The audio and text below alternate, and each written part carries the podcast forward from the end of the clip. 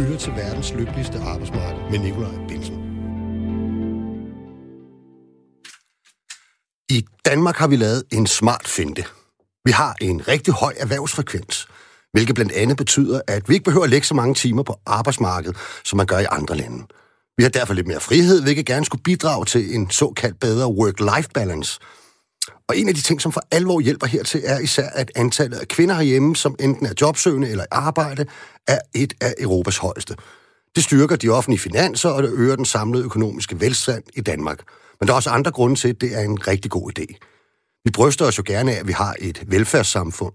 En konstruktion, som nyder enorm opbakning blandt danskerne. Men den kræver også mange skattekroner og er bundet op på, at et stort flertal finder byrder og bidrag rimeligt fordelt. Groft sagt, så forventer vi, at alle, som overhovedet kan, de bidrager med deres, først og fremmest ved at tage et job på arbejdsmarkedet. Jeg har faktisk også altid ment, at der er mere til det. Det er i min optik ikke bare en pligt, men så sandelig også en ret. Alle mennesker har ret til at bidrage med det, de nu engang kan. Ret til at blive taget alvorligt og respekteret for det menneske, de nu engang er. En gruppe har dog en generelt ringere tilknytning til arbejdsmarkedet end andre. Det er etniske minoritetskvinder. En ting er uddannelsesniveau, kompetencer og kultur. Noget andet er, at social kontrol rettet mod denne gruppe også synes at svække deres muligheder for en tilværelse med stærk jobtilknytning. Og dermed svækkes integrationen jo også. Hvad går det ud på, og hvad gør vi ved det? Har vi ikke taget problemet alvorligt nok? Og er det danske arbejdspladser og virksomheder i virkeligheden ikke rummeligt nok til at løfte denne gruppe ud på arbejdsmarkedet? Jeg ved ikke særlig meget om det her emne, så heldigvis har jeg allieret mig med nogen, der gør. Vi skal den næste times tid høre fra en borgmester, en folketingspolitiker og en debattør og socialrådgiver, der har beskæftiget sig med problemstillingen længe. Til sidst i programmet, så skal vi et helt andet sted hen, nærmere bestemt til Rødby, hvor den kommende bro mellem Danmark og Tyskland, den såkaldte Femern-forbindelse, er ved at blive bygget. Her arbejdes der uden overenskomst 12 timer hver døgn, 28 dage i træk uden fridag. Så er man ligesom i gang. Fagforeningerne er naturligvis ikke særlig begejstrede for det, og der er indkaldt til demonstration foran arbejdsretten senere i dag. Jeg taler med næstformanden fra Fagbevægelsens hovedorganisation til sidst i programmet om, hvad i alverden der foregår. Mit navn er Nikolaj Bensen. Jeg er offentlig ansat, fællestillidsmand og 3F'er, samt jeres vært den næste lille times tid. Velkommen til programmet.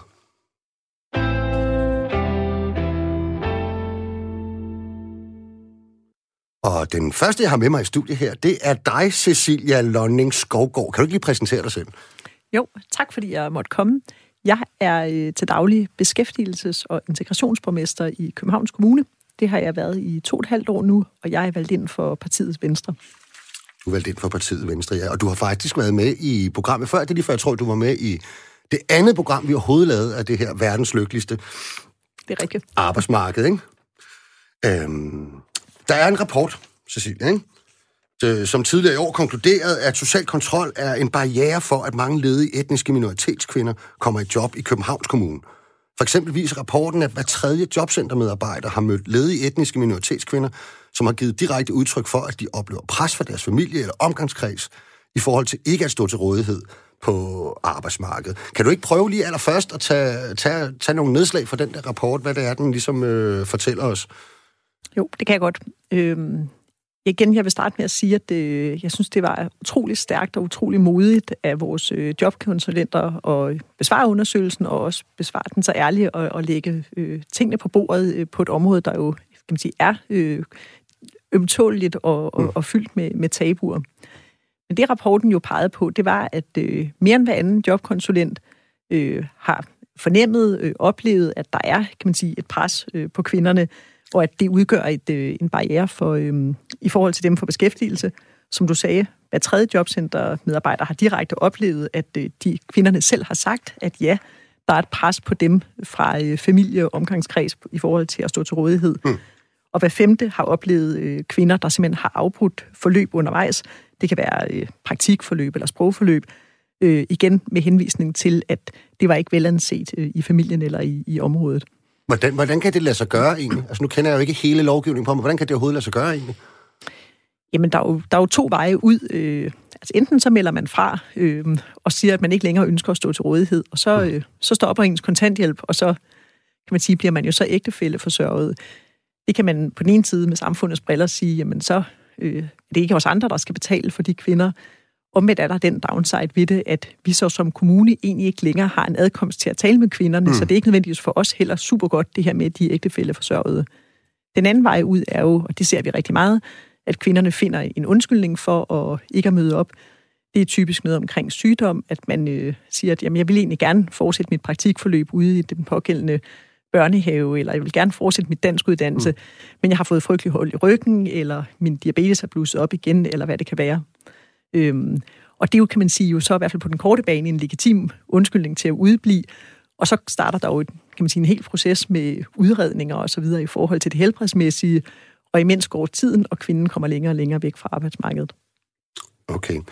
Jeg har et par stykker med på en telefon. Først og fremmest skulle jeg meget gerne have Lisbeth Vibe Utzon med på en telefon. Er det korrekt? Ja, det er korrekt. Tak skal du have, Lisbeth. Og det skal lige siges, du er altså kommet på i sidste øjeblik, så øh, også for min skyld vil det måske faktisk være bedst, hvis du lige præsenterer dig selv og hvad øh, det er, du laver. Ja, det kan du tro. Jeg er leder af Integrationshuset Kringlebakken, som er en NGO, der ligger ude i Nordvestkvarteret. Vi har eksisteret i 21 år, og vi arbejder med kvinder fra det hele, fra det hele verden, øh, hvor vi blandt andet hjælper kvinder, der der står tæt på arbejdsmarkedet, skal i gang med job og uddannelse, og vi har også undervisning i danske samfund og kultur for kvinder med, med små børn, og har også en uh, integrationsvuggestue. Okay. Så vi laver sådan en helhedsindsats uh, for kvinder fra hele verden og, og børn. Alright.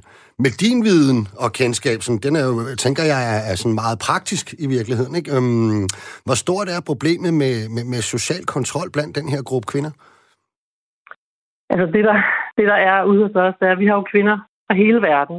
Så, øh, og vi har kvinder, der lige er kommet til Danmark, og vi har kvinder, der har været rigtig mange år i Danmark. Og hvor stort problemet er med negativ social kontrol, det, det er svært for mig at sige. Altså man kan sige, at jobcentrene de har jo så netop kontakt med dem, der er tæt på arbejdsmarkedet øh, og er faktisk i gang med at skulle på arbejdsmarkedet.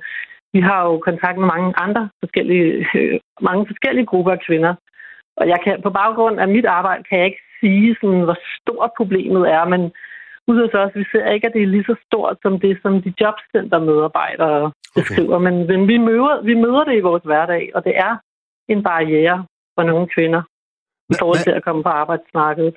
Ja, hvad, hvad er det, I møder i, i, i jeres hverdag? Hvad kunne det være for nogle eksempler? Altså man kan sige, at det der er, også med Kringlebakken, det er, at vi er et sted kun for kvinder. Og det gør jo netop, at nogle af de kvinder, som ikke må komme på arbejdsmarkedet for deres mænd, eller måske komme på sprogskole, hvor der også er mænd, de har mulighed for at komme hos os. Mm. Så det er en af de ting, vi møder, det er, at, at nogle af de kvinder, som, øh, som kommer hos os, og meget gerne vil på arbejdsmarkedet, at nogle af dem fortæller, at, at det vil deres mand ikke have, at de arbejder, eller det kan også være, det kan også godt være svigerfamilien.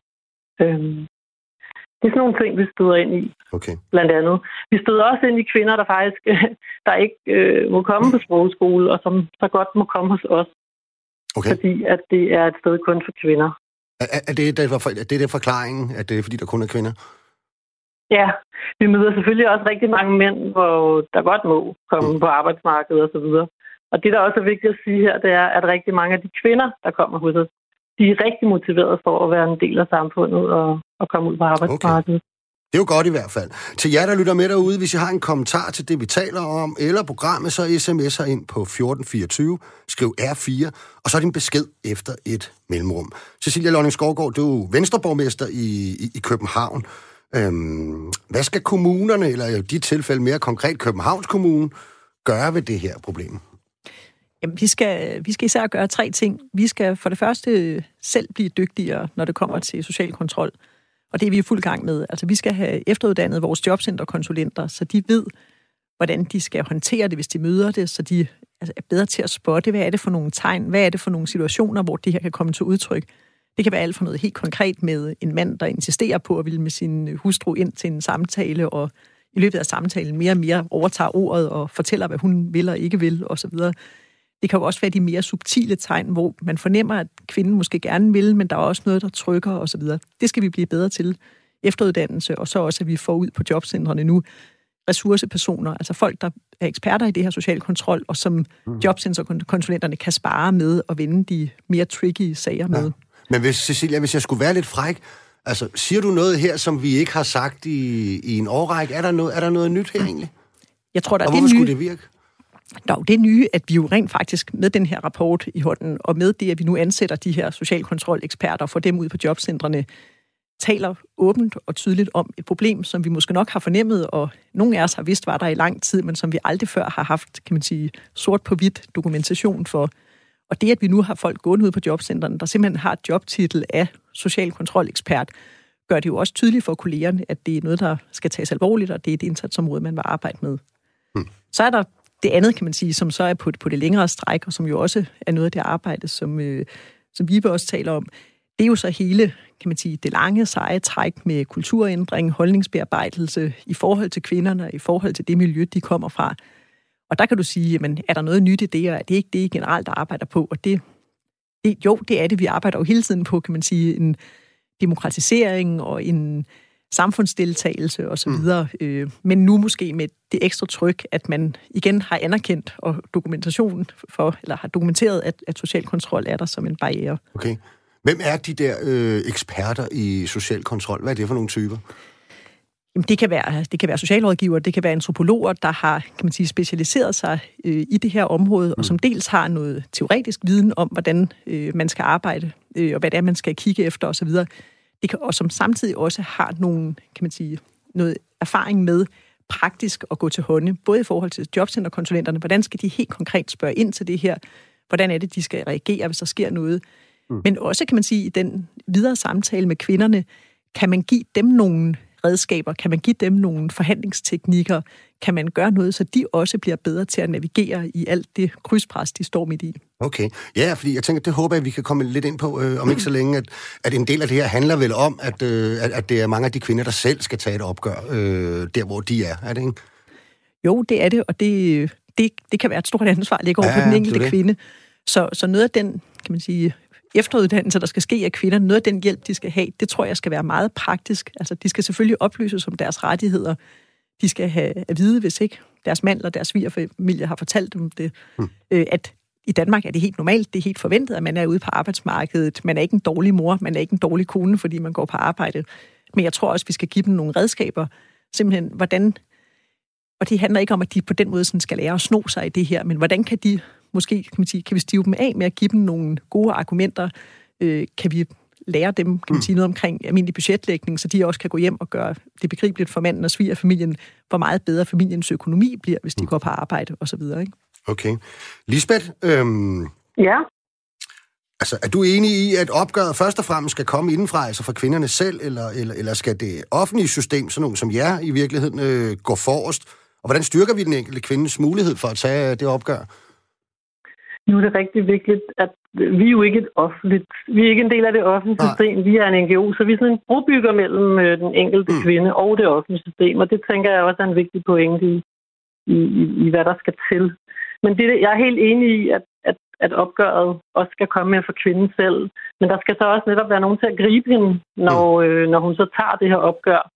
Og der, og det, der vil jeg godt sparke noget ind i debatten, før jeg svarer videre, at at det her med, at der er mange etniske minoritetskvinder, der ikke kommer på arbejdsmarkedet, det handler også om rigtig mange andre ting end, øh, en mm. negativ øh, social kontrol. Hvad, hvad for eksempel? Men, øh, manglende øh, sprogkundskaber, øh, et, et ikke så rummeligt øh, arbejdsmarked, hvor det kan være svært at arbejde øh, på deltid, at, mm. at de kompetencer, kvinderne kommer med, med, med eget sprog, eller deres eget sprog, og, og de ressourcer, de har, de måske nogle gange ikke, eller de ikke bliver set som, øh, som en ressource. Men øh, det er sådan, der er meget, meget høje sprogkrav i de fleste jobs, øh, mm. hvor man, man skal kunne flydende dansk. Men i forhold til den enkelte kvinde, så er jeg helt enig i, at hun skal styrkes. Altså, den enkelte kvinde, og det er noget af det, vi også arbejder på, også NGO'er, at give den enkelte kvinde øh, styrke til at handle i sit eget liv. Hun skal kende sine rettigheder i det danske samfund. Mm. Hun skal kende til, at det for eksempel er lovligt at slå sin kone i Danmark, øh, at der er en krisecenter, hvis det er det, der skal til. Øh, men at der er, øh, at hun kan miste sit... Det, er jo ikke, det behøver ikke at føre til skilsmisse, at man går op, op i forhold til de her ting, men hvis det gør det, så, så skal der være nogen til at gribe hende, fordi mm. at mange kvinder kan miste deres netværk, hvis de bliver hvis de bliver skilt fra deres mand, eller hvis de gør oprør i forhold til, hvordan, hvordan øh, at de godt vil arbejde. Øh, så vi skal, skal støtte op om de her kvinder, og der skal være nogen, der er et oprør, et opgør i gang. Der er nogle meget stærke kvinder, øh, der har stået frem i de her år, og der er også lige blevet lavet en forening, der hedder Søster mod vold. Altså dem, der selv har gået igennem de her ting, de skal turde stå frem og fortælle deres historier, så flere og flere kvinder kan se, at, at, at dem, der er undertrykt eller under, under negativ social kontrol, at, at man kan godt bryde ud af det, og man kan godt stå på, på begge ben bagefter. Mm. Så der skal være nogen til at gribe dem, og der skal være flere, der står frem og fortæller deres, øh, deres historie. Det er der også nogle af vores kvinder, der gør. Ja, okay. Over for nogle af de andre kvinder. Mm. Mm. Alright. Med på en telefon har jeg også øh, Ali Aminali, radiovært på Alis Integrationsland og med en baggrund som socialrådgiver. Er du også øh, ekspert i social kontrol, Ali? Hej, øh, nej, det er ikke. Det, det tror jeg er rigtig svært at, at sige, at man er. Jeg tror faktisk, der er rigtig mange i Danmark, der ikke kan sige, at det er ekspert i social kontrol, fordi det på en eller anden måde øh, øh, altså sådan overraskende for mange er et nyt fænomen, åbenbart, selvom øh, social kontrol har eksisteret rigtig mange år øh, i Danmark.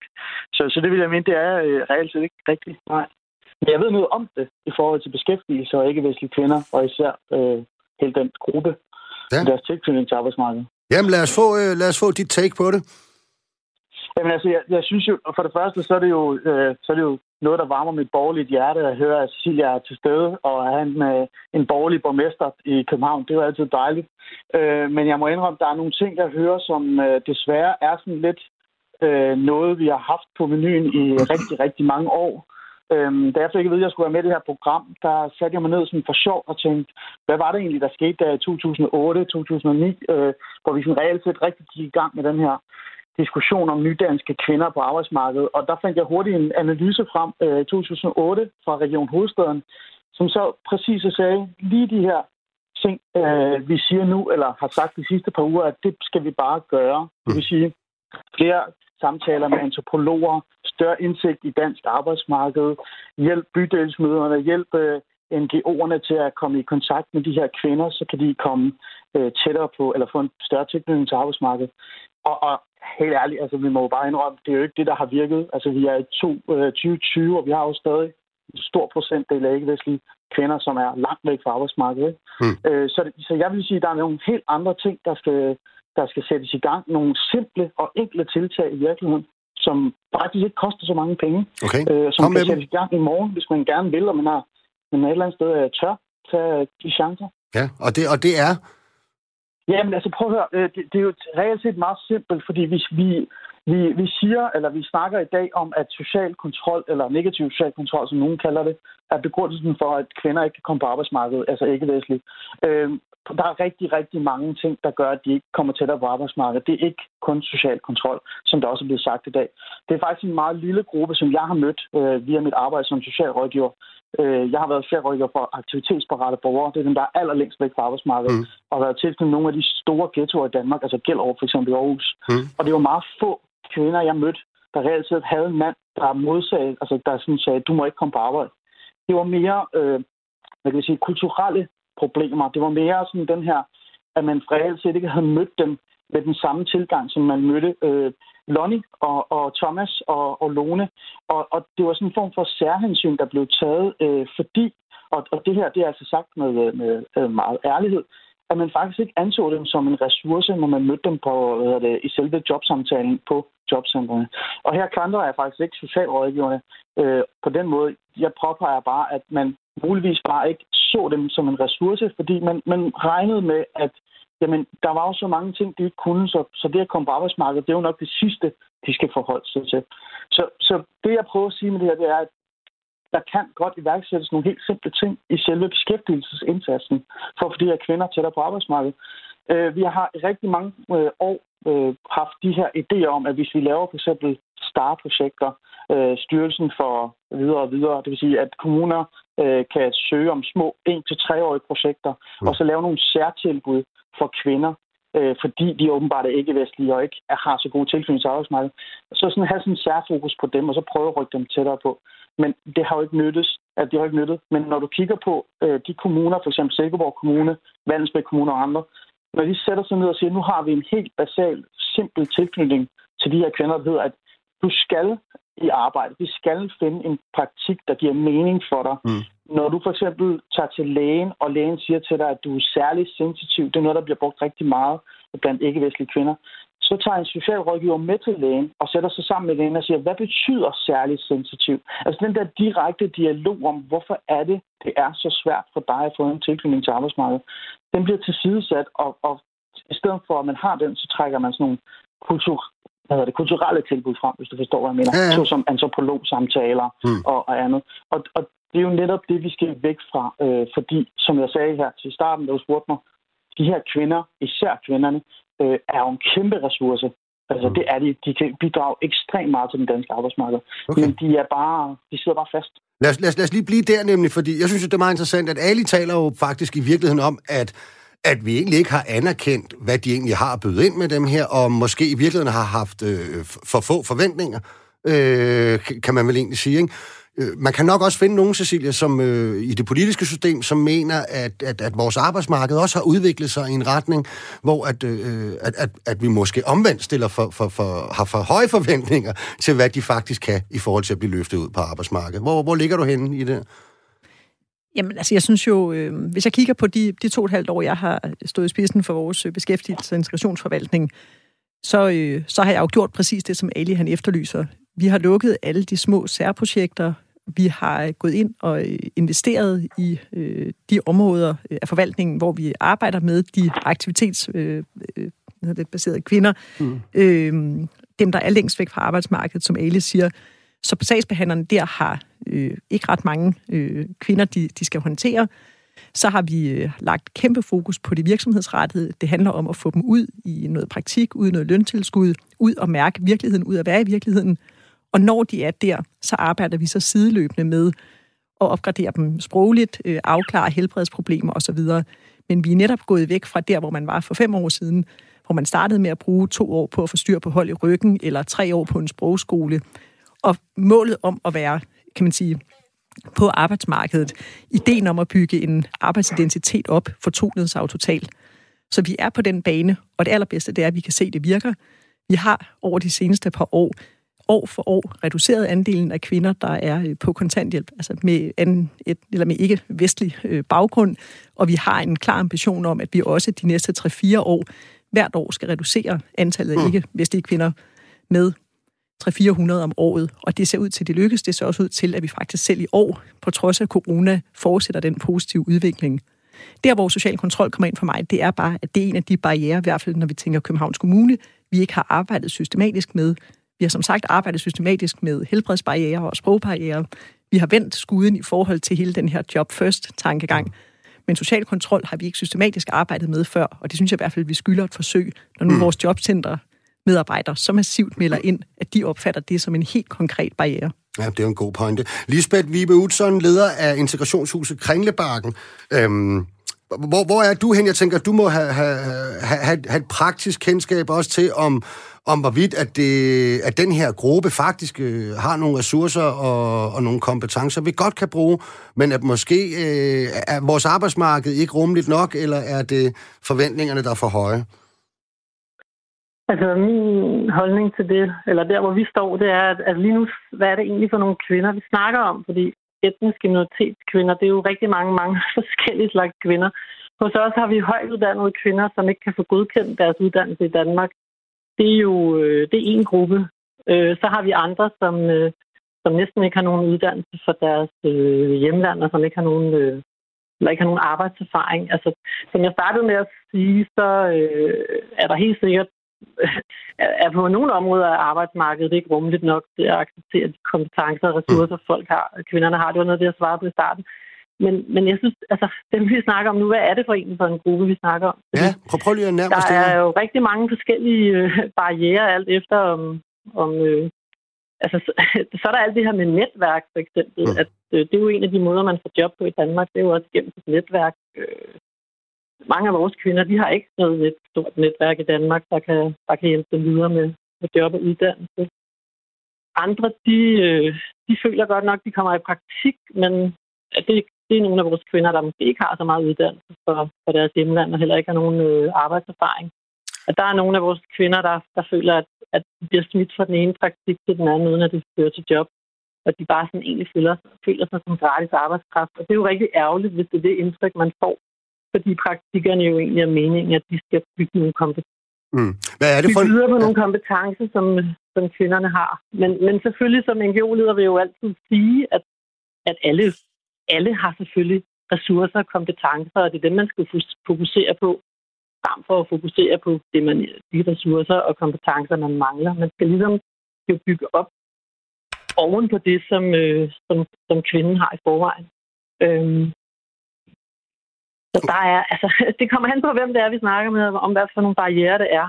Men selvfølgelig også, hvis du ikke har nogen arbejdserfaring, så er det jo også svært at få et job. Hvis du aldrig har prøvet at være på arbejdsmarkedet, hverken i dit hjemland eller Danmark, så, så har du ikke så meget at byde ind med. Og hvis du heller aldrig nogensinde har været til en jobsamtale, og du ikke kender de uskrevne normer og regler på vores arbejdsmarked, og hvordan man sælger mm. sig selv til en jobsamtale, hvordan man skriver CV, det er jo også rimelig, det er heller ikke sådan så lige til i dag at skrive et godt CV. Det skal deles op øh, kompetencer, og det skriver jo ikke bare, hvad man har lavet, Nej. men det skal sættes øh, op på særlige måder. Det er noget det, vi hjælper med.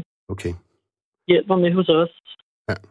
Lisbeth Vibe Utzon, leder af Integrationshuset Kringlebakken. Tusind til, fordi du med kort varsel sprang fra. Øh, og så, hvad hedder Sprang det? til? Ja, jeg sprang til, ikke hedder det vel, egentlig. Ja, Og tusind tak, fordi du, øh, du vil være med her i programmet. selv tak. Du lytter til verdens lykkeligste arbejdsmarked med Nikolaj Bensen. Nu skal vi vende os lidt til Christiansborg. Jeg skulle meget gerne have Rosa Lund fra Enhedslisten med på en telefon.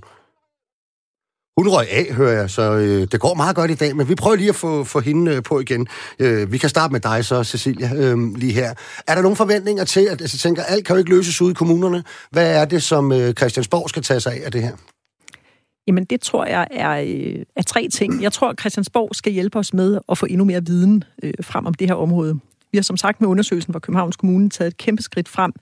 Men altså flere penge til øh, nationale undersøgelser, flere penge til at afdække, øh, hvad præcis så barrierne består i, om det også findes uden for København osv., det, det vil være rigtig godt. For det andet, uddannelse. Øh, få det her bygget ind på øh, pædagoguddannelserne, få det bygget ind på socialrådgiveruddannelsen, at det simpelthen er et område, et emnefelt, man skal igennem og, øh, og skal lære noget om, sådan så de øh, socialrådgivere, der kommer ud i kommunerne, også er klædt ordentligt på.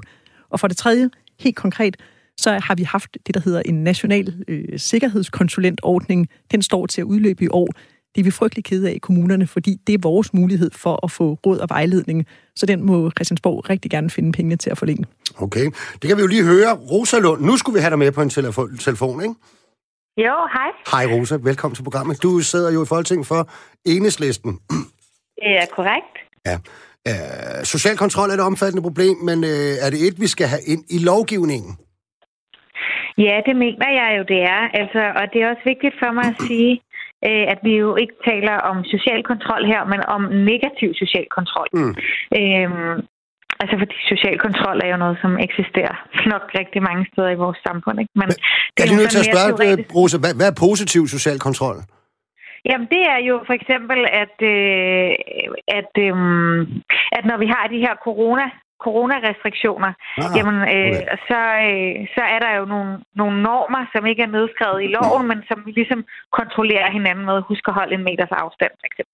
Nå, Okay. det var ikke for at starte den teori. nej, nej, det beklager jeg, at, at jeg kom til. Ja, negativ social kontrol er et kæmpe problem, og det skal vi have lovgivning imod. Øhm, det løser jo selvfølgelig ikke alt, men jeg er da personligt rigtig glad for, at enhedslisten øh, i øh, debatten om, da vi kriminaliserede psykisk vold, faktisk fik sikret, at negativ social kontrol blev en del af den debat. Mm. Øhm, og at det nu står i bemærkningerne til det lovforslag. Det, som jeg så er blevet opmærksom på senere, vores øh, lov om psykisk vold er jo kun to år gammel. Så det, jeg er blevet opmærksom på senere, det er, at det ikke nødvendigvis øh, er dækkende i forhold til, hvis det er øh, præster, altså kirkelige, Mm. øh, gejstlige personer, som udøver den her negative social kontrol. For det kan det jo være både i stærkt kristne miljøer og i stærkt islamiske miljøer. Mm. SF, de har jo rejst et forslag om, at social kontrol skal skrives ind i straffelovens paragraf om psykisk vold med fængselsstraf øh, i op til tre år. Er enhedslisten mm. enig i det? Jamen, det kan jeg sådan set øh, bakke op om og gentage det, jeg sagde før, nemlig at det var enhedslisten, som fik det ind i bemærkningerne. Mm. Øhm, så, så det synes jeg er et godt forslag. Ja, hvad med, hvad med Venstre i København, Cecilia? Jamen, det synes jeg da er super fedt, hvis vi kan få noget, noget håndtrækning, også fra, øh, fra den yderste venstrefløj. Altså reaktionen fra enhedslisten i København på den her undersøgelse har jo været, at det er et blålys, og at det, vi kun kom med undersøgelsen for at dække over de andre barriere, der er på arbejdsmarkedet for etniske kvinder. Så jeg synes, det er super fedt, hvis Rosa Lund hun kan vise vejen her. Okay, er, øh, står øh, enhedslisten på Christiansborg et lidt andet sted end enhedslisten i København, Rosa? Du bor jo i København, øh, faktisk, ikke? Ja, det gør jeg. Det gør jeg. Jeg er også valgt i København. Det skal jeg ikke kunne svare på. Jeg må være ærlig og sige, jeg har jo ikke lyttet til den, den debat, I har haft i studiet. Det, jeg udtaler mig om nu her, det er jo spørgsmål, det jeg bliver spurgt om, nemlig om mm. negativ social kontrol skal kriminaliseres. Og det synes vi i enhedslisten, det skal, og det tror jeg også vores folk på Rådhuset mener, at der så er et problem i, at vi ikke snakker om alle de andre barriere, der er for at komme ind på mm. arbejdsmarkedet. Det synes jeg, der er et problem, men jeg ved jo ikke, hvad for en debat I har haft i studiet, skal ja, jeg også det, være ærlig at sige. Det, det har vi også jeg været rundt om, øh, øhm, inviteret med her fra klokken halv, jo. Ja, ja, det er øhm, rigtigt. Og, øh, og det er vi glade for i øvrigt. Men, øh, men det er rigtigt, vi har også været lidt rundt om det andet. Det har faktisk også været anerkendt hele vejen rundt, at der jo faktisk er en række andre øh, barriere. Hvad med dig, Ali? Øh, mm. Tænker du, at vi kan lovgive os ud af problemet? For eksempel straffe for dem, der udøver social kontrol? Jamen altså, jeg er jo altid glad for straf. Det tror jeg rigtig mange ved. okay. men sådan er det. Men, men altså, nu havde jeg jo faktisk Halima August fra SF i studiet uh, sidste uge, og hun fremlagde uh, deres forslag, og jeg må indrømme, at uh, jeg synes faktisk, det lyder som en uh, rigtig fin idé, uh, absolut, fordi det, man glemmer med, uh, nu vil Rose gerne kalde det negativ social kontrol, jeg kalder det bare social kontrol, det er jo det her med, at der er så mange ting, der kan, der kan virke både fysisk, men også psykisk, altså der kan hæmme folk i at, at frigøre, altså frigøre sig fuldstændigt. Altså jeg har jo siddet med kvinder øh, øh med somalisk baggrund for eksempel, som har fået en, øh, hvad, det, hvad kan vi sige, en praktikplads eller kommet i arbejde. Og de er jo så blevet sådan via social kontrol øh, faktisk sådan blevet smidt ud af det samfund, eller det lokale samfund, mm. eller den, det, det miljø, de var en del af, fordi det var bare ikke normen, det her med at blive en del af arbejdsmarkedet. Der var nogle andre normer, der galt Så, så jeg vil mene, det, det er rigtig svært. Altså, jeg mit, mit spørgsmål er, hvordan skal vi så straffe os øh, i forhold til for eksempel det her eksempel? Men jeg synes, det er, øh, det er den rigtige beslutning, eller i hvert fald det er det, vi skal kigge på. Øh, og så ligesom Cecilia siger, jeg er da bare glad for, at Venstrefløjen lige pludselig er vågnet op og fundet ud af, at der er noget, der, er, der hedder social kontrol, eller negativ social kontrol, og det vil de gerne være med til at bekæmpe. Det er jo kun øh, fantastisk. Mm. Rosa, øhm, jeg tænker, at den anden del, vi jo taler om, det er jo netop, at der, at der findes andre barriere. Og, øh, mm. og et af dem, tænker jeg jo, øh, faktisk er, om, om, om vi har også været lidt inde på det i programmet, om, om, om arbejdsmarkedet er rummeligt nok Øh, måske ikke bare til denne gruppe, men, men lad os bare nøjes med at tale om, øh, om, om denne gruppe etniske minoritetskvinder. Hvad for nogle lovgivningsmæssige ting øh, kunne man så gøre, som ændrede på det? Jamen altså, jeg tror jo, at det er rigtig, rigtig vigtigt, at vi får de her kvinder i arbejde. Jeg tror, at det, vi er uenige om, det er nok metoderne. Øh, igen med forbehold for, at jeg ikke har hørt, hvad, hvad Cecilia og Ali har sagt tidligere i programmet. Øhm, jeg tror, at noget af det, der vi, vi virkelig skal være opmærksomme på, det er jo spørgsmålet om sprog.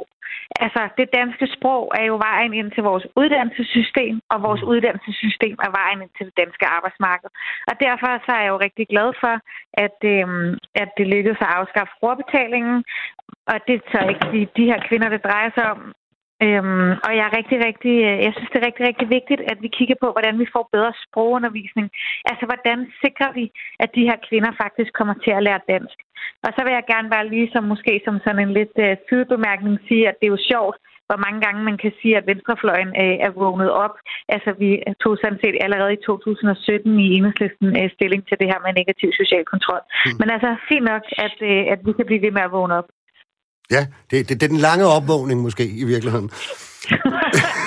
Eller hvad, hvad hedder det? Nej, det, det jeg tænker, jo, Rosa, det er det, fordi det lyder jo rigtigt, synes jeg, umiddelbart, det med, med, med, med sprog og uddannelse. Men jeg tænker, vi også har at gøre nogle af de her kvinder, nu var alle godt nok inde på tidligere, de havde masser af kompetencer og så videre, men, men jeg tænker også, at der findes nogen, som, øh, altså, som måske ikke kan honorere øh, vores uddannelsessystem, som, som faktisk ikke er i stand til at gå den vej igennem. Men der findes jo jobs derude, faktisk i Danmark, mm. som øh, kunne være til dem. Jeg tror bare, at, at, at, at vejen derover også der kan være svær. Det tror jeg, du har helt ret i, og jeg tror, at der er nogle barriere i forhold til det her med, øh, at skulle komme ud af hjemmet og væk fra hjemmet og, og væk fra sine børn. Altså vi kan jo se, der er jo også for nogle af barriere ved at sætte sine, sine børn i daginstitution, at det ikke det er ikke noget, man, man har lyst til. Det sker jo også for etnisk danske kvinder, ikke? Men, øh, men, men øh, det er da helt klart sådan en kulturting, og den tror jeg ikke, man kan lovgive sig ud af. Der tror jeg, det handler om for eksempel flere hjemmebesøg af sundhedsplejersken, øh, så man allerede fra en tidlig start, når man har sit lille barn, finder ud af, at i Danmark er det altså en rigtig god idé at aflevere sit barn i en daginstitution, så man kan gå på arbejde. Hmm. Må, må jeg lige tilføje Ja, selvfølgelig. Kom bare, Eli. Ja, altså fordi der, er- det, nu var det jo mig, der lavede bragt på banen i forhold til det her med, at, at de her kvinder er ekstremt ressourcestærke. Altså jeg mener jo ikke, det er, den, det er arbejdsmarkedet, der ikke er fleksibel nok. Øh, Jeg, jeg mener jo faktisk, det er, det er de forkerte matches, der bliver, der bliver lavet i jobcentrene, eller at man ikke anser dem som en ressource. Det vil jeg Mm. bare gerne lige påpege, Ja, ja, det synes jeg er meget vigtigt at have med. Øh, fordi vi sidder faktisk med mange ressourcestærke. Som sagt, mange er meget øh, fordomsfulde, for eksempel over for somaliske kvinder. Øh, nogle af de stærkeste kvinder, jeg har mødt i, i mit ar- altså arbejde altså som socialrådgiver, er netop so- somaliske kvinder. Så, så det, mm. det, er lidt, det er lidt den der mærkelige opsætning i forhold til det her med, at, som der også blev nævnt her tidligere fra, nu kan jeg ikke huske, hvad hun hed, hende, øh, damen, som Lisbeth var Utzon, NGO, ansat, ja. ja, at, at jamen, der er jo så meget, der gør, at man ikke kan komme på arbejdsmarkedet. Der er så mange forhindringer. Det er der ærligt talt ikke. Altså, når du kigger på statistikkerne i forhold til for eksempel flygtninge, der kommer til Danmark, den, det første år, der er de ekstremt øh, positive i forhold til at komme på arbejdsmarkedet. De er, de er klar. De står og springer for at blive en del af beskæftigelseslivet, øh, øh, livet, eller hvad man kan kalde det. Men så falder de bare fra, øh, når der går år og år og år. Og det er jo det, vores øh, problem er. Det, jeg synes, øh, som vi måske skulle tale lidt om, det kan jeg ikke, om vi kan nå, det er sådan lidt, hvad er egentlig den, den rette match i forhold til, til arbejde med, med især ikke-vestlige kvinder, og også bare generelt ikke-vestlige. Jeg synes, vi, øh, der er ikke meget, vi kan lære af USA, det vil jeg gerne have indrømme. Men der er nogle af de ting, vi kunne måske muligvis lære af andre lande. Det er det her med, hvad er der for nogle brancher, vi reelt set mangler øh, arbejdskraft i? Og hvorfor er det, vi reelt ikke går ind og direkte øh, siger, det er her, du kan få et arbejde, her kan du komme i job, og eventuelt også måske flex, hvis det er det, du gerne vil have. Men det her, det er, hvad du kan få, og så målrette dem til at komme ind i de her erhverv, så de kan blive der. Altså vi har jo øh, mange år for eksempel ansat mm, folk, der er kommet i maler- og håndværkerbranchen, men de er faldet fra igen, fordi at øh, der ikke har været nok øh, hvad hedder det, jobs. Og bare lige for en sidste ting, og grund til at sige det her, og det er jo den der elefant i rummet, vi overhovedet ikke har talt om endnu. Altså vi står altså i en covid-19-situation, hvor, hvor rigtig, rigtig mange arbejdspladser forsvinder. Og vi har faldende, øh, altså sådan, i hvert fald i forhold til øh, ikke-vestlige mm. på arbejdsmarkedet. Og det er jo fordi, det er de svageste, det er dem, der ikke Ja. har fundet det rette match. Og det, det har vi overhovedet ikke talt om i dag. Og det er jo, det er jo et kæmpe problem, vi står med. Og Og, det og var- selvom Cecilia har ret i det her med, at det går bedre i Københavns Kommune, det tror jeg sgu ikke, det bliver ved med, for at være ærlig, hvis vi ikke øh, retter ind og finder ud af, hvad er de rette match i forhold til de her beskæftigelser. Ja, vi har i hvert fald set noget af det samme, som man så under finanskrisen, nemlig at, øh, at, at det var nogle af Præcis. blandt andet etniske minoritetskvinder, der, øh, der, der, der har en lidt ringere tilknytning til arbejdsmarkedet, som også ryger væk først. Øh, Rosa, du vil gerne lige ind? Ja, jeg vil sige, der er jo også, det ved jeg jo så heller ikke, om vi har talt om, men der er jo også et spørgsmål her, som vi også ved fra undersøgelser, som er, at det faktisk er sværere at få et job, hvis man bærer tørklæde. Altså, så der er også en eller anden institutionel racisme, der gør, at det er svært for indvandrerkvinder at få et job. Altså, Og du det er et tænker problem, kultur på arbejdspladsen, at man ikke kan, ja, kan ja, have det på? i og... ansættelsesprocessen, ikke? I Ja. Nå ja, ansættelsesprocessen. ja. Altså, Nu- det er vil jo meget veldokumenteret. Ja, men Rosa, men det, det vil jeg, jeg, vil, jeg, vil ikke, jeg vil ikke sige, at der er strukturel racisme i Danmark. Det kan du aldrig få mig til. Muligvis indirekte, det kan vi altid tage en anden debat om. Men vi har jo for eksempel øh, socio-området, vi har også rengøringsområdet. Der er der altså ikke de store barriere i, for, i forhold til at få et arbejde, hvis du har et tørklæde på. Øh, og der har vi jo ikke-vestlige kvinder i job, men vi kan få flere i arbejde, hvis vi faktisk målretter os endnu bedre til det. Og der har jeg jo bare oplevet i selve jobcentrene og i selve sagsbehandlingen, at man på en eller anden måde, øh, måde fremlægger de her øh, hvad hedder det, områder, men fordi der er så mange fordomme, øh, fordomme fra de ikke-vestlige miljøer omkring de her jobs, så ender de altid sådan på gulvet. Og det er der, jeg tænker, der kan vi altså godt sætte Mm. mere øh, plus på, og så sige, kære ven, det her jobbene er, og du skal ikke være på offentlig forsørgelse. Du skal Godt. videre og presse på. Godt. Sidste bemærkning fra Rosa Lund, som har travlt og skal, skal videre. Ja. Jamen altså, jeg øh, er sådan set øh, fuldstændig enig i, at vi er nødt til at tale øh, sociobranchen op, som også lidt det, jeg hører, du Mm. mm. siger, Ali. Altså simpelthen sige, Det er faktisk et rigtig godt og vigtigt job i vores samfund at være socioassistent. Min mm. pointe er bare, at det er jo ikke alle. Altså bare fordi man er indvandrerkvinde, skal man jo ikke partout være socioassistent. Og derfor så tror jeg også, at vi er nødt til at kigge øh, på de barriere, der ligger i, hvor svært det kan være at få et job, når man har tørklæde. Okay. Rosa Lund, medlem fra Folketinget for Enhedslisten. Tusind tak, fordi du tog dig tid til at være med her over en telefon. Jamen tak, fordi jeg måtte. God debat. Fortsat god debat. Tak skal du have. Hej. Cecilia, du har stået og, og viftet med armene og, og stampet i bordet næsten. Nu, nu får du altså lov at komme ind. Jo, men tak for det. Øh, jamen, altså, hvis man skal starte et sted, så sige, at øh, igen, det er jo sådan set det, vi gør. Vi prøver jo at øh, præsentere kvinderne, når vi taler med dem, for helt konkrete job, der er der. Og så snakker vi om, om de kan gå ind og møde det job øh, friske fra gaden, eller om vi skal finde en vej derhen mm. i form af noget praktik, noget løntilskud osv.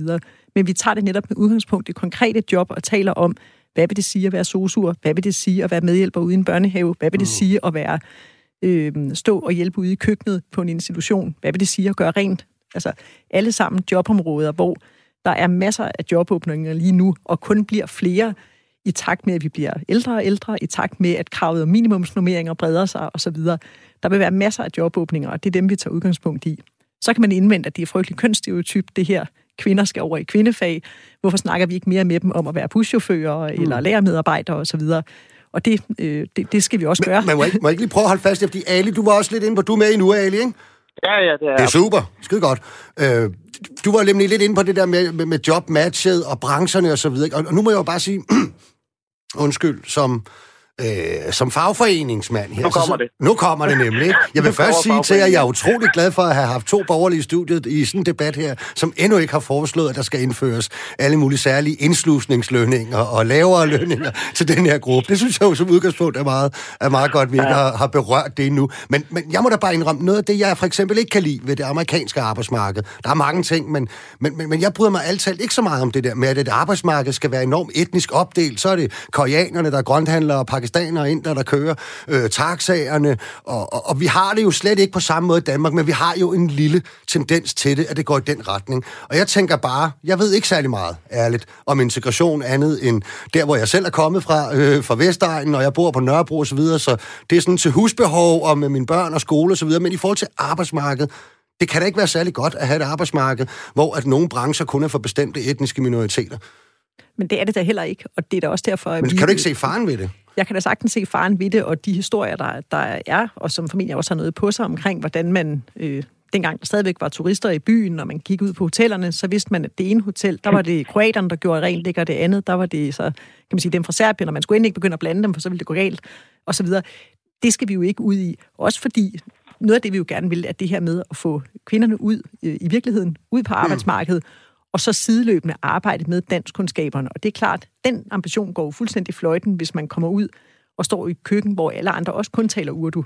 Øh, så hjælper det ikke meget, vel? Så jeg er helt enig i, det skal vi have et blik for. Der må jeg bare igen sige, hvis vi kigger på Københavns Kommune, vi har mere end 800 daginstitutioner, vi har et hav af plejehjem osv. Altså, vi er så store, mm. så det kan vi også godt, altså, det kan vi godt mappe os Håndtere. ud af og Ja, ja. håndtere. Ikke? Hmm. Øhm, altså, jeg, hvis jeg også må lige komme ind med det, øh, altså, jeg vil med glæde gøre dig rigtig, rigtig sur, fordi jeg kan for eksempel tage straksaktivering op, øh, og der bliver alle fagforeninger rigtig mopset, for jeg har rigtig forstået, hvor, hvad socialdemokrater og fagforeninger har imod straksaktivering. Altså, det er jo en af de bedste øh, tilbud og, og værktøjer, vi kan gøre brug af i forhold til ikke-vestlige og få dem tættere på arbejdsmarkedet. Altså det vil med direkte at sige, at det offentlige skal straksaktivere folk og få dem til at Mm. lave noget for deres kontanthjælp. Og der er der altid sådan nogen som dig, jeg får i hovedet, og så vender jeg mig om og siger, jamen det er jo dig, der er med til at ødelægge integrationen, og det kan være en lang debat. Den kan vi altid tage en anden dag, hvis det er. Men, men jeg tænker, jeg er ikke bekymret for, at vi får øh, de her arbejds, øh, hvad hedder det, øh, områder, erhvervsområder, som er sådan øh, etnisk fordelt eller på en anden måde, fordi altså, vi er et rimelig rummeligt arbejdsmarked, og vi har et kæmpestort ældre øh, sektor, som har brug for øh, noget mangfoldighed. Altså vi går jo rundt hele tiden og siger, at vi har brug for noget mere mangfoldighed på vores arbejdsmarked. Mm. Så hvorfor ikke bare gøre brug af det, i stedet for at der skal sidde en sagsbehandler eller et jobcenter, øh, og så sådan på en eller anden måde på vegne af borgeren, fordi hun er ikke-vestlig, og sådan beslutte sig for, at det her område, det er ikke noget for dig. Du må hellere tage tre år mere på øh, hvad hedder det, uddannelses et eller andet, eller et eller andet. Altså, der tænker jeg bare, at vi bliver nødt til at være mere kyniske og så sige, her kan du være. Og der er altså ikke noget galt at blive lastbilchauffør heller, eller Nej. buschauffør som kvinde. Det er også et erhverv, og det er også nogle af de ting, vi mangler, så, så vi skal bare sætte i gang med det. Okay, og med de ord, Ali Amnali, radiovært på Alice Integrationsland, som jeg lytter til med stor fornøjelse, og socialrådgiver og en flittig debattør i øvrigt. Tusind tak, fordi du vil medvirke i programmet. Det var så lidt. Cecilia, til allersidst, medmindre du vil stå og høre på mig øh, snakke om Femern-forbindelsen lige om lidt med, øh, med Morten Skov fra, øh, fra Fagbevægelsens hovedorganisation. Øh, sidste bemærkning, hvad, øh, hvad, hvad skal vi gøre herfra? Jamen, vi skal fortsætte alt det gode arbejde, der er i gang. Vi har øh, inden for de sidste 3-4 år øh, fået langt flere kvinder med ikke-vestlig baggrund i arbejde. Det skal vi fortsætte med at gøre øh, de næste par år, og det gør vi ved at få dem ud i virkeligheden, ud i job, og så sideløbende dermed arbejde med de barriere, der kunne være sprogmæssigt, helbredsmæssigt. Mm. Og så er der en gruppe, hvor vi skal være benhårde i forhold til det her med social kontrol som barriere. Der skal vi hjælpe kvinderne, så de kan tage det opgør. Og for at vi kan hjælpe kvinderne, så er vi også nødt til selv at være skarpere. Og det er det, vi nu er gået i gang med at blive. Okay. Held og lykke med arbejdet. Jo, tak. Og tusind tak, fordi du ville deltage i programmet. Altid.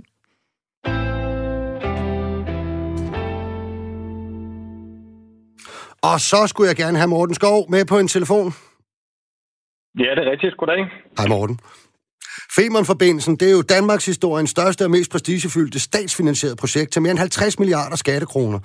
Det, som bliver til verdens længste sænketunnel og vil gøre, at man kan komme fra Danmark til Tyskland på 10 minutter. Det skal stå færdigt i 29, og det er i gang med at blive bygget. Bare ikke på overenskomst, og formentlig heller ikke af danske lønmodtagere, og med sikkerhed ikke på løn- og arbejdsvilkår, vi normalt vil forbinde med det danske arbejdsmarked. 12 timers vagter, 28 dage i streg uden fridag. Hvad er det, der sker, Morten? Ja, det er jo et rigtig godt spørgsmål. Jeg er også meget forundret, og jeg tror også, jeg er meget chokeret over netop det, som du var inde på, at arbejdstilsynet til Sydlandet har godkendt og blåstemplet en arbejdstidsaftale, hvor medarbejderne skal arbejde 12 timer om dagen, 28 dage i streg, uden så meget som en eneste fridøgn. Mm. Vi ved fra forskningen, at når man begynder at arbejde så meget, som det her er tilfældet, så har det sundhedsmæssige store konsekvenser.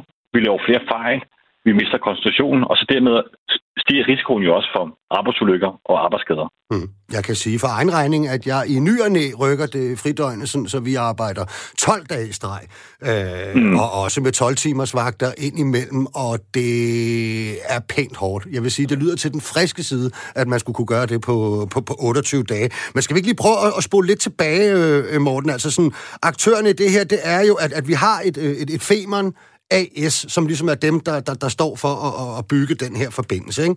Og så har man øh, fået fat i nogle, de skal hyre entreprenører, og der er der så et eller andet hollandsk firma, ikke? Er det rigtigt forstået?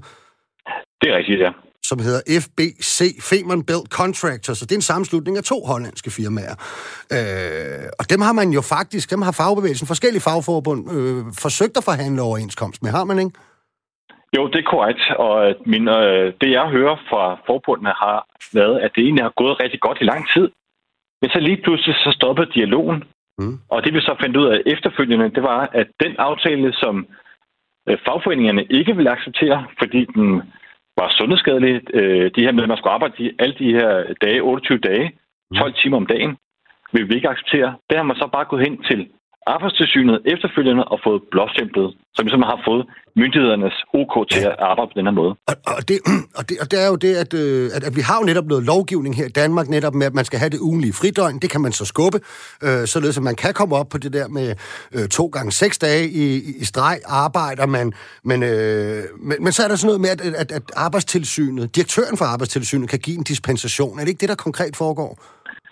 Jo, det er rigtigt, at tilsynets direktør har mulighed for at give en dispensation, så frem at der ligger en enighed og en aftale mellem en arbejdsgiverpart og en lønmodtagerorganisation, som det står så fint i bekendtgørelsen. Ja. Og det er jo helt den der problemstilling, det er jo lønmodtagerorganisation. Hvordan definerer man det? Og her har Arbejdstilsynet så lagt det her såkaldte Work Council, som er sådan et, et samarbejdsudvalg, vil man nok oversætte til mm. dansk, mm som de her hollandske firmaer har i deres lovgivning på deres arbejdsplads, mm. det har de lagt til grund for, at det er en lønmodtagerorganisation. Og, ja. og det, der så er ekstra problematisk, det er jo så, at øh, når man så kigger på, hvem der er, der har underskrevet den her aftale på vegne af lønmodtagerne, så er det altså ledende medarbejdere i virksomheden, som har skrevet under okay. på den her aftale. Det er jo en meget smart så, fidus, øh, for ledelsen i hvert fald.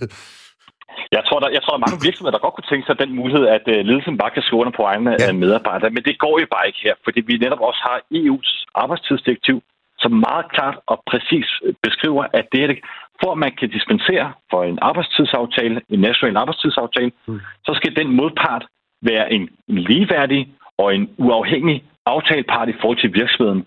Altså det, som vi i dansk kontekst kender som en, en fagforening, som, hvor vi ikke har nogen relationer til, til virksomheden. Mm.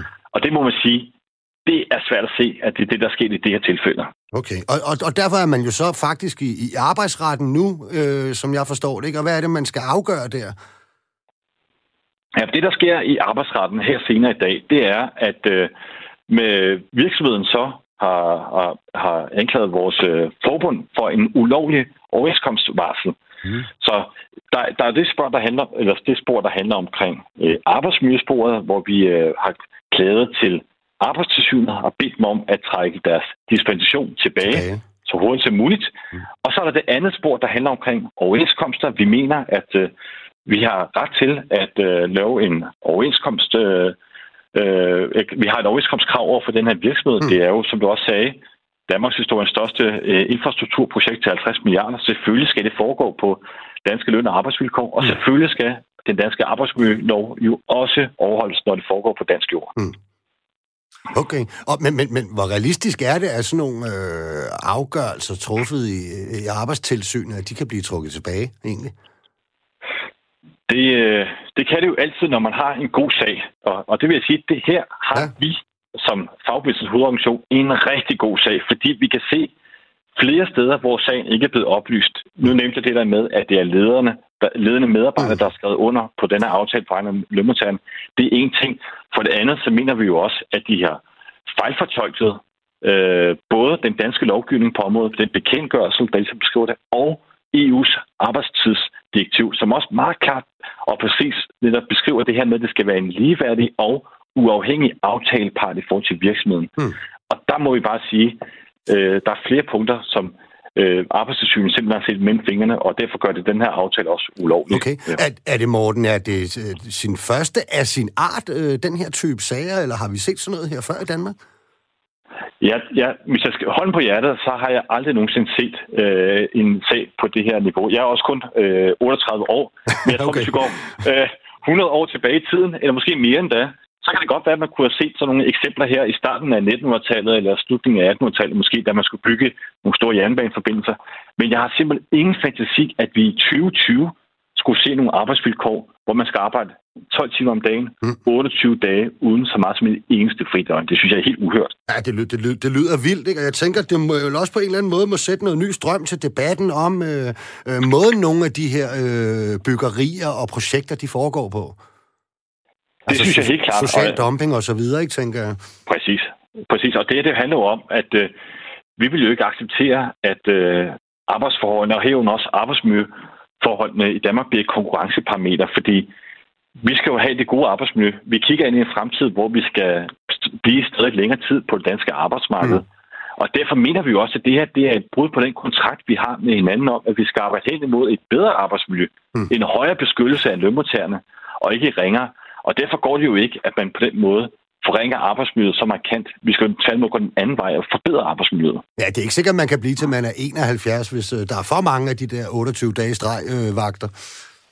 Men jeg synes godt, man kan stille spørgsmålstegn ved også, at når vi kigger på danske lønmodtagere, der som sagt skal blive på det danske arbejdsmarked til, i min, for mit tilfælde jo 72 år, mm. hvor mange af dem vi synes, det her det er super attraktivt at arbejde og arbejde i. Øh, meget begrænset, vil jeg tro, hvis overhovedet nogen. Øh, vi er nødt til at have nogle arbejdspladser, som er attraktive for mm. os lønmodtagerne at blive, og vi ikke bliver syge at gå på arbejde. Ja. Og derfor er vi nødt til at få trukket den her dispensation tilbage, for sikre, at der er en overenskomst, men der også er nogle ordentlige arbejdstidsaftaler, mm. så også almindelige danske lønmodtagere har mulighed for at få nogle job på det her kæmpe projekt. Mm. Hvad gør I nu her til sidst, øh, Morten? Hvad gør I nu i fagbevægelsen? Jamen nu øh, er der den sag i arbejdsretten her senere i dag, øh, som forhåbentlig øh, bliver afgjort til vores fordel.